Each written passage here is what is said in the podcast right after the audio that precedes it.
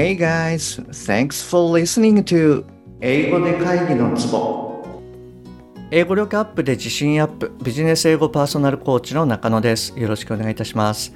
この番組ではネイティブの単なる速い音の塊が理解できて要は何かっていうことがパッと口から出て日々の仕事が楽に楽しくなる。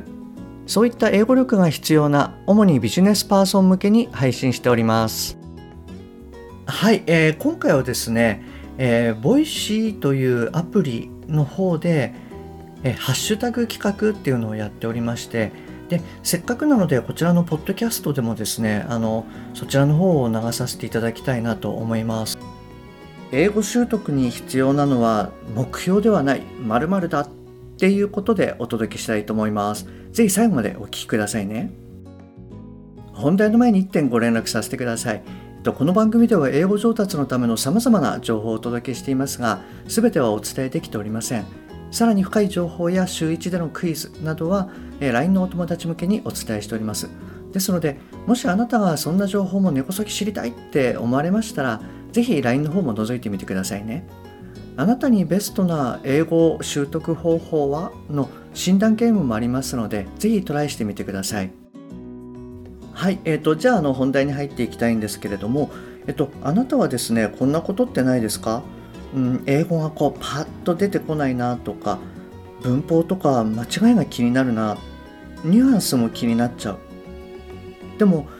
結局いろいろやらなきゃいけないからとにかくアウトプットしようって言ってオンライン会話に行ったりもしくは、うん、ネイティブのはとにかく早いなとか音が全部つながっちゃってる。映画も見れるようにしたい。ってなって、まあ、とにかく英語を聞きまくる。とかですね。はい。あのまあこれですね。あの私の個人のあの失敗談でもあるわけなんですけれどもじゃあそういったその失敗をしないようにするにはどうしたらいいかっていうことなんですがちょっと一つあなたに質問させてください。えっと、今からですね JR 鹿沼駅に行ってください。って言われたらどうします？こんなの見たことも聞いたこともないしいけるわけないじゃんって思われるかもしれないです。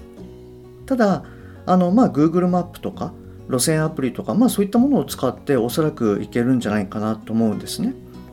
じゃあもう一つ質問なんですけれどももしあなたがあのご自身の現在地を知らなかったらどうですか？鹿沼駅に行ってくださいって言われた時に多分行けない多分というか行けないですよね。まあ、あなたがその日本の北とかもしくは南場合によっては海外にいるかもしれない。じゃあそうなっていたら鹿沼駅はおろか、まあ、東京駅にすら行けないっていうことに、まあ、なりますと、うん。何が言いたいかっていうと逆にその現在地が分かっていればですね行きたいところっていうのはまあ最短最速でいける可能性っていうのが十分にあると。じゃあもう一つ質問なんですけれども実はその英語っていうのがあの筋トレとかダイエットこういったものと実は非常に似てるんですよね。どういうことかっていうと例えばパーソナルジムに行きましたと。でこうなりたいんですってなった時にまずじゃあ、えっと、身長体重体脂肪を測ってみたいなことをやりますよね。でその上で、えっと、こういったところまで行きたいんですって言ってこういろいろプログラムを考えていただくと。であのダイエットも同じなんですよね。やっぱり、まあ、身長とか体重とか体脂肪とかあとはその1日に今どんだけ食べてんだろうみたいなことを調べると。でその上でこうなりたいんですっていうのを確認してあじゃあこういうふうな食生活にしていきましょうとか運動をこうしましょうみたいなことをやっていくと。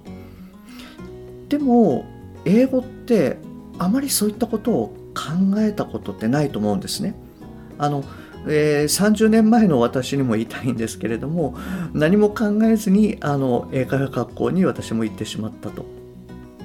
あであのここでですねちょっとあの補足しておくと僕はあの英会話学校っていうのは役に立つと思っています。でただあのあなたご自身のえー、現在地を確認してから行くべきだっていうふうに考えてます。ちょっと一例を言いますね。例えばそうですね、えー、昨日柏の老舗中華で夕食取ったんだけどあそこのラーメンはやみつきだよね。って例えば言いたかったとすると。でこの時にあなたがどうやって英語にするかっていうのでもやるべきことっていうのは実は変わってくるんですね、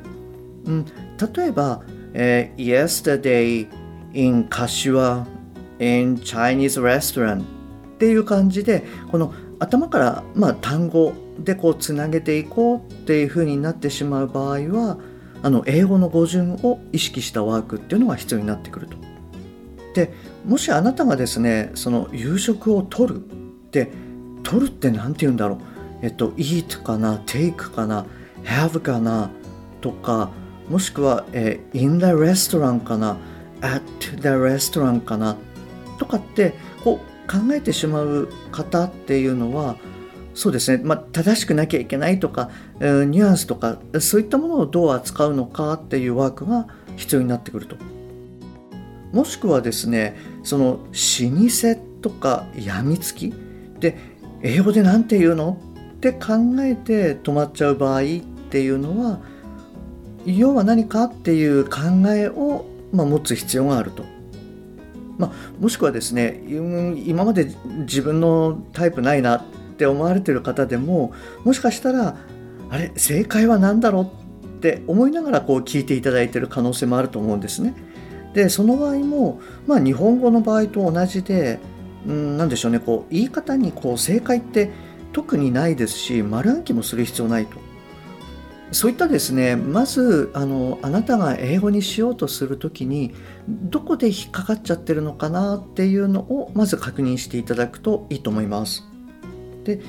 例えばなんですけれども今の英語で言おうとすると、えー、私だったらどんな感じで言うかなっていうと I had a ramen in a Chinese restaurant in Kashiwa last night. That was amazing. まあ、みたいなことを言うかなと思います。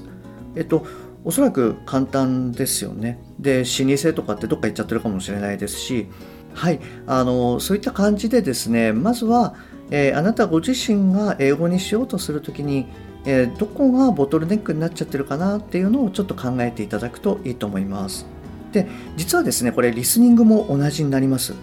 えっと、例えばですね、あと今からちょっと文章を言いますね。My third story is about death. When I was 17, I read a quote that went something like, If you live each day as if it was your last, someday you'll most certainly be right. はい、これちょっとあのジョブズの、えっと、スピーチの抜粋をちょっと言ったわけなんですけれども、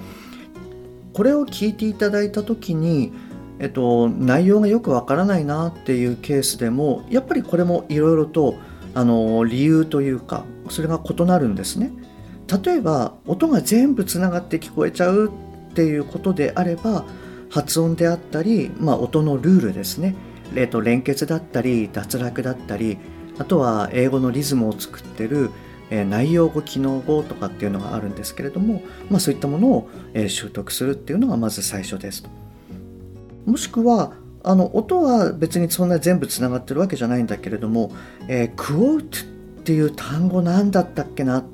聞いたことあるんだけど、えー、と思い出せなくてそれが引っかかっちゃって、えー、後ろを聞き逃した。みたいな場合だったらその何でしょうねこう不明だったり知ってたはずなんだけどっていう単語をこう捨てる練習ですね。そういったことをする必要があります。もしくはですね音は全部取れた。でなんとなくもう単語にも落とせた。でも意味が取れなかったっていうことであればその意味を処理する部分というのがちょっとまだスピードを上げていかなきゃいけないとでこういうケースはですね音速読っていうのがえーと、有効になる可能性っていうのが高いです。ですので、えーとまあ、冒頭というか繰り返しになっちゃうんですけれども是非、えー、あなたの現在地ですねそれをまず理解していただくっていうことをトライしてみてください。ではい、あのもし私がですねお役に立てるようであればあの LINE 経由でご連絡いただければ私の方でサポートさせていただきます。はい、ということで、じゃあ今日はですね、この辺りで終わりにしますね。今日も最後までお聞きいただきましてありがとうございます。もし今回のが役に立っていれば、ぜひ購読ボタンを押してくださいね。番組に対するご感想、ご質問などはすべて LINE 経由でお受けしております。また、冒頭にお伝えしました番組のプラスアルファの Tips などもお伝えしてますので、よろしければ私の LINE を覗いてみてください。番組の説明欄に URL を記載しております。もしくは、アットマーク、しげ -eng-coach でお探しください。また、もしあなたのお近くで英語が聞けなくて困ってる、英語がパッと話せなくて辛い、電話会議が大変という方がいらっしゃいましたら、ぜひこの英語で会議のツボを教えてあげてください。一人でも多くの方にお役立ちいただけると嬉しいです。Okay, that's all for today. Thanks for listening. See you next time. Bye bye.